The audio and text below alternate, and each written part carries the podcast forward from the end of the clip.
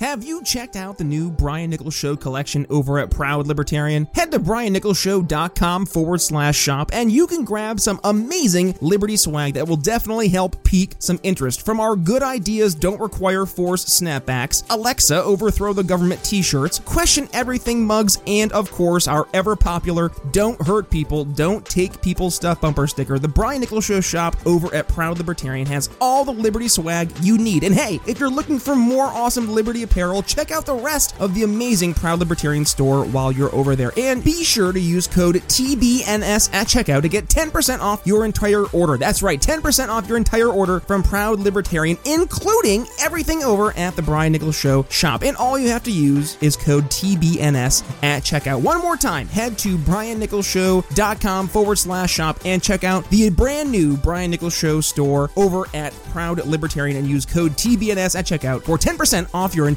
order. Focusing on winning arguments, we're teaching the basic fundamentals of sales and marketing and how we can use them to win in the world of politics, teaching you how to meet people where they're at on the issues they care about. Welcome to The Brian Nichols Show.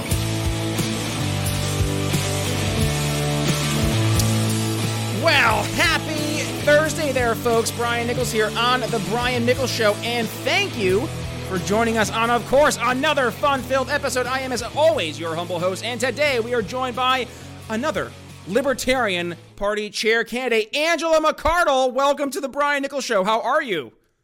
I'm doing great. Thanks for having me. Absolutely. Thank you for joining us and thank you for returning to the program. I think this is your third time here on the program. First time you were on the show, you were actually seeking the nomination to be the LP chair back in 2018. Correct me if I'm wrong there. 2018, 2020?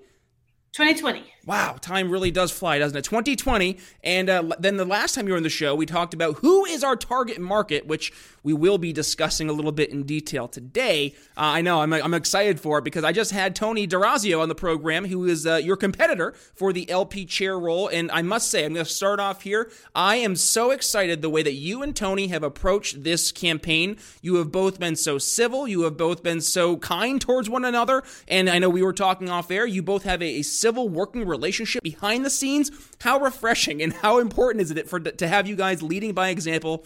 Thank you um, for that. So I start there, Angela. But let's uh, start things off here. Reintroducing yourself to the Brian Nichols Show audience. It's been a little bit since you were on the program, so we've been growing. We have a lot of new people who are listening to the show, and obviously, uh, a lot has changed, even though it's been less than a year since you were last in the show. COVID. It just seems to make everything change really, really fast. So, Angela, what's new in your world out in Los Angeles, out on the West Coast? Uh, and uh, specifically, I guess you're now looking towards the LP chair role. How's that going? And, and what got you looking to be the uh, candidate here for the LP chair? Okay, so uh, that was a lot of a questions. Lot. I, I know, a lot. Shame on me. I want to answer them all. There's major things happening in the city of Los Angeles. Uh, the LA County Libertarian Party has filed an initiative to overturn LA's mandatory uh, vaccination program, the, the vaccine mandate. So, in the city of Los Angeles, you've got to show proof of vaccination in order to enter any indoor business except for a church, a grocery store, and a drugstore. It's it's outrageous. And so we filed an initiative to overturn the mandate. It's just like the recall petition, like it's not a change.org thing, it's a binding legal document and we launched over the weekend and there has been an outpouring of support. Surprising like we're getting a lot of support from people on the left too. Uh, wow. so that's what's happening. We have been all over every single local news station. We have uh, we have captured the narrative at this point of mainstream news and it's really exciting really exciting it is very exciting. And I know I gave you a lot of questions there to start off. Shame on me, Brian. That was a bad example of how I do it to start off a good interview because I didn't give you the chance to address all three of those in one breath, which I know I like to do a lot of that in one breath. I'm sorry, folks. Folks here in the show, they're like, Brian goes on like four minute monologues and doesn't take a breath. So, of course, he's asking his guests to do the same. So, let's rewind, Angela. Yes, you've been busy out in LA. And maybe it's good that we had you kind of start off there talking about the context of what's going on because I'm seeing this as I just moved to Indiana. a lot of people don't realize how bad it is on the coasts, especially in these predominantly blue cities. Yeah, it's it's tough. Um, so thank you, by the way, for for doing what you're doing because without folks like you fighting the good fight and fighting back, frankly, um, I don't yes. think that they would be really looking to get rid of any of these mandates anytime soon. Um, but how about this? Let's kind of go back now to the first question of the set of three questions that I asked you originally, and that was being who are you? Yes, you've been on the show before, but there is a new audience here sure. for the Brian Nichols Show. And I guess the who are you question correlates very quickly into the why you're running um, aspect for the LP chair role. So, Angela, let's get, dig into that. Who are you and why are you running for LP chair? So, I chair the Libertarian Party of Los Angeles County. I'm on the California Libertarian Party Executive Committee at the state level. And I am also a board member of the National Mises Caucus PAC, and uh, you know one of their organizers. And i also chair the california mises caucus which is a state level pac so that's that's a little bit about me. I've got you know my hand i got my fingers in a lot of pies. I'm very busy. And i'm very very focused on on you know improving messaging for the libertarian party and being outspoken on mandates and lockdowns and, and that's what inspired me to run so in 2020 you had me on as a guest. Uh, that's a great episode. I'm sure you can link to it in the show notes or something. And and I talked about my frustration with the National Party and their failure to speak out against the lockdowns. They didn't say anything for an entire year, which is not good. Now I appreciate that there has been a, a shift in messaging. There has been a change in tone, but it is still not quite up to snuff. Um, so that's one of that was the main reason that I started running and for national chair and once I started really digging in and looking at the budget and the financials and the membership numbers, sort of our overall trajectory since the 1980s, I thought, geez, this is this party is like it's like a, an amazing vehicle for the most beautiful philosophy in the world, and we have dropped the ball time after time after time. There's no solid leadership. There's no strategic planning. No one can explain how to get things done. There's no cohesive culture so those are some of the things that i want to change and and i feel very confident that i can and a lot of this is related to the work that we're doing in la you know being that voice for people who are lost in the darkness right now the political wilderness who need someone to advocate for them. So that's what i'm all about. That's why i'm here.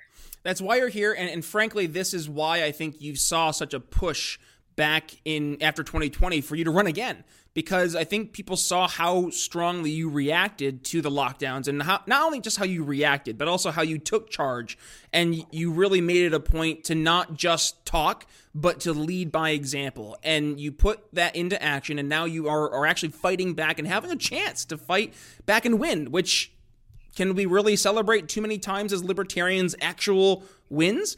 Let's let's focus on those wins. And you know, funny yeah. enough, I just had Tony, as I mentioned on the show, um, your, your competitor, and he mentioned that as well. He was wanted to focus on uh, really celebrating those wins. So I would dare say that would be an area you two would would agree. And, and thankfully, Angela, I think right now we we have, as you mentioned, seen a big change from LP National and uh, unfortunately, and this is one of the questions I, I, raised to Tony as well, is that it seems as a little too late. It seems like we we I say a little too late. It was a year too late. We are in and some yep. change. Um, and one of the, the responses I had heard from Tony was that part of the problem was that LP National was just a little slow to respond. And I see merit in that that that position that you know that we were just slow to respond, and frankly, it was a lot of unknowing and people being concerned with taking such strong, definitive positions on a lot of things that we just frankly did not know but there were certain things, and, and I, I pushed back a little bit, you know, uh, tongue in cheek here with, with Tony that we did know, just how this is a complete, you know, usurpation of our, our rights, and you know, this is frankly not really an area that we should be waffling too much for libertarians. And I pointed out how in the, the greater podcasting world, you know, we had to to react real time, and we didn't really have too much of an issue. I think we, you look at pretty much the major libertarian podcasts that are out there, those major voices, all of our audiences have been growing. Um, and I think it's predominantly because we've been so strong on the most important issue for the past two years. So it does kind of, I don't know, it, it seems like a little bit of a weak answer, and I'm not picking fun at Tony because this is across the board where we saw this response from folks in, in the more, I'd say, establishment LP that well, we, we didn't know what we didn't know. Well, no, there's a lot that we did know and a lot that we should have known, um, and we didn't react appropriately. So I asked this question for Tony, Angela, and I'll ask this question to you. what would you have done differently? How would an Angela McArdle campaign or not campaign uh, chairmanship chair chairpersonship chair ladyship um, looked like uh, when we're addressing the, these these lockdowns especially um, having the the mouthpiece of the, the libertarian party. Okay so there were several things that happened in the past that made it so difficult for the national party to speak out against lockdowns. And and the knee jerk response which is also the response i had which was like is what the hell man this is like obviously the most important liberty issue of our lifetimes. Maybe you know since world war ii this is a crisis we've got to speak out. But let's actually look at the lnc instead of just kind of like you know theorizing about well i would just be better you know. Let's actually break it down. So here's how i would have handled it.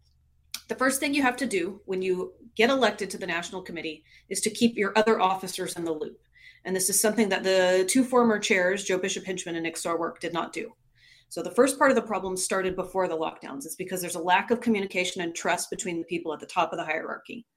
Um, you've got to build those relationships and you've got to then you've got to build your relationships with the rest of the board and you've got to set the tone so that people understand you're the leader and you're you're setting an example and there are people to they need to look up to you and you need to be courageous and you've got to sort of balance that right like being courageous with also being um compassionate and sensitive to the needs of the people who are around you. And the country you know at, at broader range as well. But then obviously the next thing you got to do is you got to speak out against lockdowns. As soon as it happens you need to be having your finger on the pulse. You need to be the first one there. And you need to set an example for other people to follow. Sometimes when you have a board full of timid or nervous people, as we did on the LNC, you have to start by meeting them where they're at. Now, when I'm running in the future, I anticipate that we're going to have a lot of other bold, courageous people on the LNC. But the reality is that's not what we've had the last two years. And rather than beating them up about it constantly on social media, maybe they need a little bit of support. So I would have made a plan that started out with a little bit softer messaging that I would have wanted initially because that's what they would have been comfortable with. And maybe the only thing that would have passed if we had to vote on it. When I've got everybody on board and feeling good about it, then we start to crank it up over the next couple of weeks as people become more comfortable and adjust to the messaging. Um, does that, and, and also, I'm sorry, I'm going on a rant here. It also, you have to sort of decide how you're going to make decisions and there are a lot of different decision making styles and leadership styles you need to have someone when this is the third largest political party in the most powerful country in the world so this is no joke right we have to put people on the board who are competent and can make decisions under pressure uh, you need to understand that when things are in like a state of flux you need to meet every couple of weeks and we have to step we have to establish short-term goals when you're in a crisis. So we ha- we need to establish short-term goals for messaging. If we're into like, oh, lockdowns just happened, we don't know what to do. Okay, this is our one-week goal. This is our two-week goal. We reassess where we're at. What's the federal government saying? What are the states saying? And then you take it from there. And as you start to build momentum and a direction based on your short-term crisis planning, then you can start to incorporate that into a longer range goal. Um, so that's in a nutshell how I would have approached it back then in 2020. I wish I had run in 2020. I ended up announcing right after all this happened. Well, your timing now is is impeccable because this is now the, the topic of conversation. Especially, we're starting to see a lot of Democrat politicians starting to say the things we were saying a year ago. It's funny how they must have just gotten all their internal polling results coming out all at the same time and realize that November is nine months away. So all of a sudden they start scrambling because, yeah, now we're seeing this is pretty much just reaffirming why we have been as consistent as we have been, not just the, the voices here in the opposition, but really the voices who are standing for reason, for, for just common sense. Anyone who could look at the data and can look at just basic epidemiology could see that a lot of the, the policies that were being promoted weren't really aimed at curtailing the virus, but it was really just to make you feel good, to make you feel like government's doing something. And right. the, and, and the way that honestly, Angela, you you mentioned you would approach the messaging is exactly how we did it here at the show. I think for the first two, three weeks, your average person was scared. They were like, I don't know. Like, uh, you know, I don't know what I don't know. I'm not going to go out and make a, a, definitive yes, no, black, white statement based on my not knowing something. So we kind of all wanted to get as much information as possible. You saw states like Florida, like South Dakota, who were like, hold up, let's kind of look at the data first before we start making these crazy, rash decisions.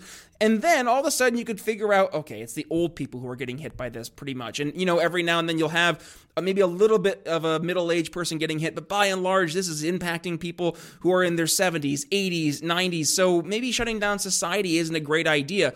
And at that point, I think it was beginning of April, we pretty much knew that shutting down society was not going to give us a better tangible outcome relative to you know going through and trying to to you know live, let COVID run rampant, right? And that was the the alternative. That was you know you want to kill grandma, you want to go get a haircut, like, and that's I'm I'm at the point now. I think, and I think everybody else is at the point now that we see how those were being used to not make any real points. They are used to, to keep you in line. They were used to make you feel bad for going outside of the collective group thing. So thank God we, we're now at a point where your average person not only is starting to enter into these conversations that we have been having, but now, Angela, they're kind of on our, our team. They're, they're starting to say the things that we've been saying, and we're seeing that reflected in the messaging from even the Democrats. So I asked this question to Tony, and I'll ask you as well. Based on that being said, who the heck should we be talking to? Who is our target market, number one? And then number two, with that target market, what are there, would you say, top three issues? Now, we kind of discussed one of them,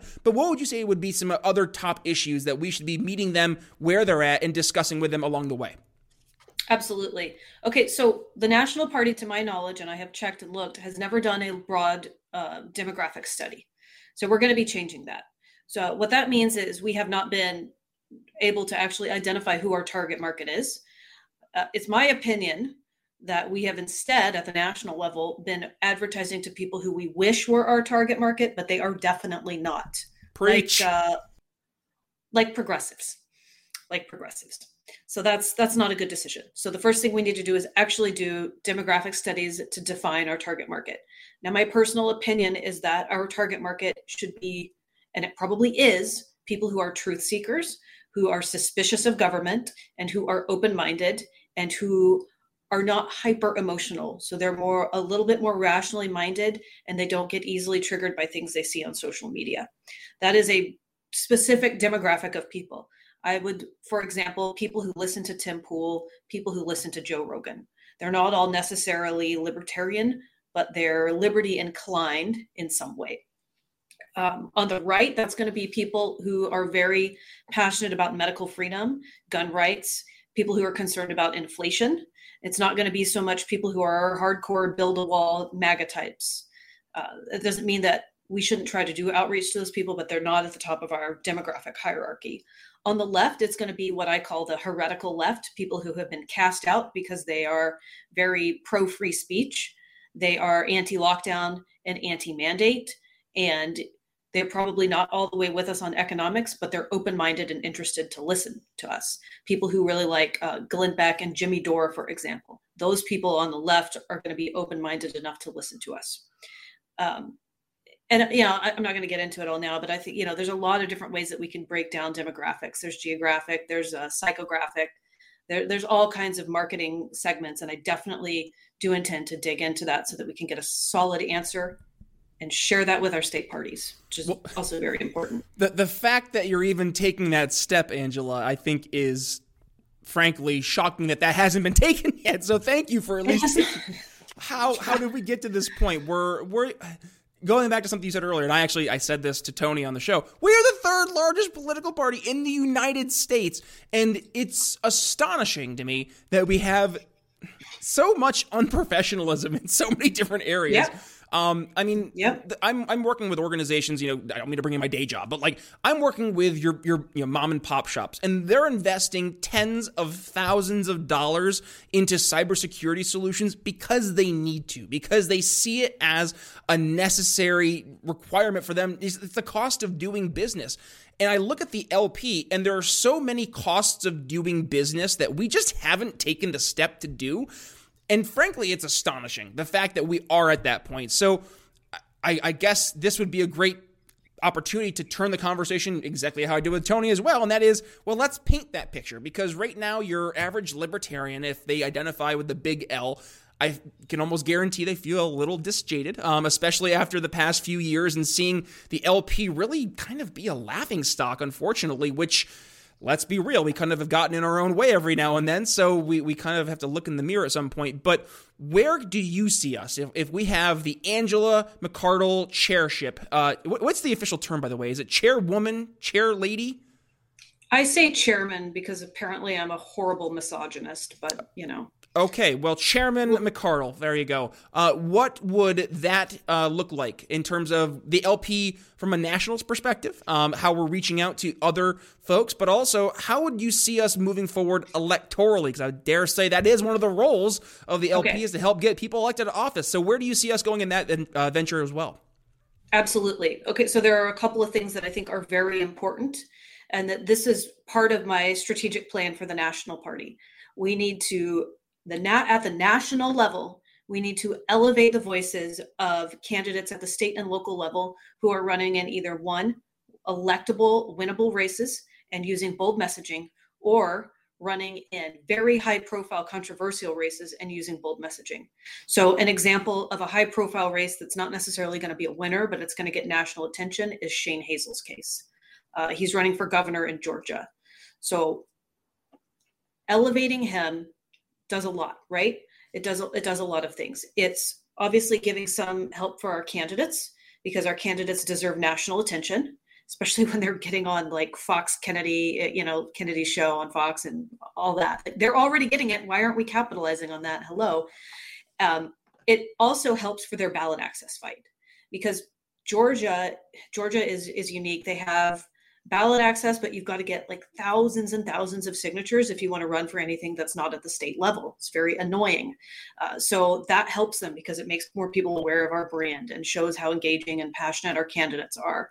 Uh, now, by the same token, we need to do the same thing for local winnable races. For example, in California, we have Kelly Cardin, who's running for a county board of supervisors position in Kern County. He's been going to all of his uh, county supervisor meetings and a lot of school board meetings and really uh, getting people fired up and excited. And the issues that he talks about, like mask mandates for children, uh, school choice, education, these are national issues. So it does matter. Those are the sort of things that we can do for candidates um, when we don't have the funds to do ballot access drives. But I do believe that stronger messaging and better leadership is going to increase our donations and that's going to give us more money for ballot access. another thing that we need to do for candidates is we need to fine tune and sort of recreate the candidate support committee. We need to work on obviously external marketing and share all of those resources with our candidates and our state parties, but we also need to work on our internal marketing so that the state parties and the candidates that we have, they actually know that we have valuable resources now and that it's not a joke uh, for example, you know, Kara Schultz works really hard. She does all these trainings, and the one that I attended was was well attended. But I I think that on by and large they're very underattended, and it's because people don't have faith in the national party. So that's uh, that's some of what it'll look like, at least on the the candidate perspective, when I'm chairing the national party. Brian, you're muted. There we go. Good call there, Angela. You're, you should be the host. No, I said you mentioned Kelly, you mentioned Shane. Um, we've had them on the show, and the audience knows those names. They're they're familiar because they've been on the the path leading these conversations, showing how to have these conversations. And actually, we talked about this when um, they were on the show. Is what are some of the most effective ways to reach out to people? And guess what? Both Shane and Kelly are are taking what we've talked about here on the show, and to your point, now they're bringing them into real life, and they're making waves. They're showing people that you can get in front of your average person who is concerned about the prospects of where the country is headed and meet them on the issues they actually care about in the area they're actually caring about them. In this case, you mentioned Kelly going to actual school board meetings and getting people riled up. I hear him on local radio all the time. He's absolutely crushing it. And that's because he's out there and he's entering into uncomfortable conversations with people who are not already libertarians. That I think is super, super important. And also to make sure that we're not going after the people we want to be our audience. I think that right there right. is one of the, the best parts you said there, Angela. We, we got to stop going after the people that we want to be our target market. We have to instead just look and see who is our target market, and then we have to adapt to that and, and react to that. Otherwise, we're just going to be you know we're going to be almost going in circles trying to to better ourselves but at the same point in time we're, we're just making ourselves feel better and we're not bringing anybody else new. So that's not a way to grow. As a matter of fact it's a way to die. So with that being said and, and, that's not a really positive way to end the show, but I'm going to turn to you, Angela. Um, maybe we can put put some uh, nice positivity on the, the show here as we wrap things up. So, Angela, final thoughts here for the audience, and maybe some things you want people to take away today. And obviously, they want to continue the conversation. Where can they go ahead and find you and also support you for chair? Absolutely. You know, what I want to convey more than anything is that, you know, I have a beautiful vision for the Libertarian Party and I want the people who are already in the Libertarian Party right now to be a part of it. I really do believe that we can be a party that people value and that resonates with people's values and reflects just our innate human desire for freedom. We've got to take it to the next level, though. This is sort of our last chance, in my opinion. Like we can't fumble the ball. This is if we if we don't speak out boldly against mandates and lockdowns, we are going to be relegated to the dusty pages of history and, and forgotten. So now is the time, and um, and I'm ready. You know, I'm I'm ready to lead that lead that charge for everyone. So if you want to follow along and see what I'm up to and see some of the other resources and materials that I'm also putting out for for candidates and state parties, you can go to angelamcardle.com and uh, you can follow me on Twitter at Angela for LNC Chair. I've got a lot of exciting stuff coming up and definitely stay uh, stay alert for more updates on the LA Medical Freedom Initiative to overturn the vaccine mandate.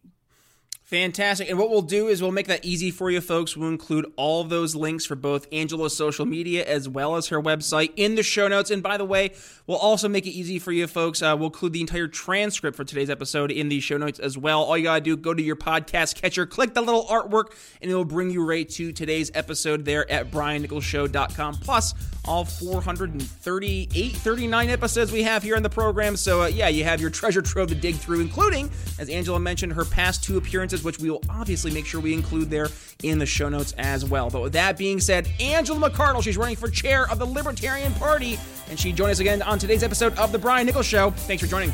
Thanks for listening to The Brian Nichols Show. Find more episodes at briannicholsshow.com. If you enjoyed today's episode, don't forget to subscribe. Want to help us reach more people? Give the show a five star review and tell your friends to subscribe too. Find us at briannicholsshow.com and download the show on Apple Podcasts, Spotify, or wherever you listen to podcasts. Follow me on social media at B Nichols Liberty and consider donating to the show at briannicholsshow.com forward slash support. The Brian Nichols Show is supported by viewers like you. Thank you to our patrons Daryl Schmitz, Laura Stanley, Michael Lima, Mitchell Mankiewicz, Cody Johns, Craig DaCosta, and the We Are Libertarians Network. Audio production for The Brian Nichols Show is brought to you by DB Podcast Audio. Learn more by emailing inquiries to william at dbpodaudio.com.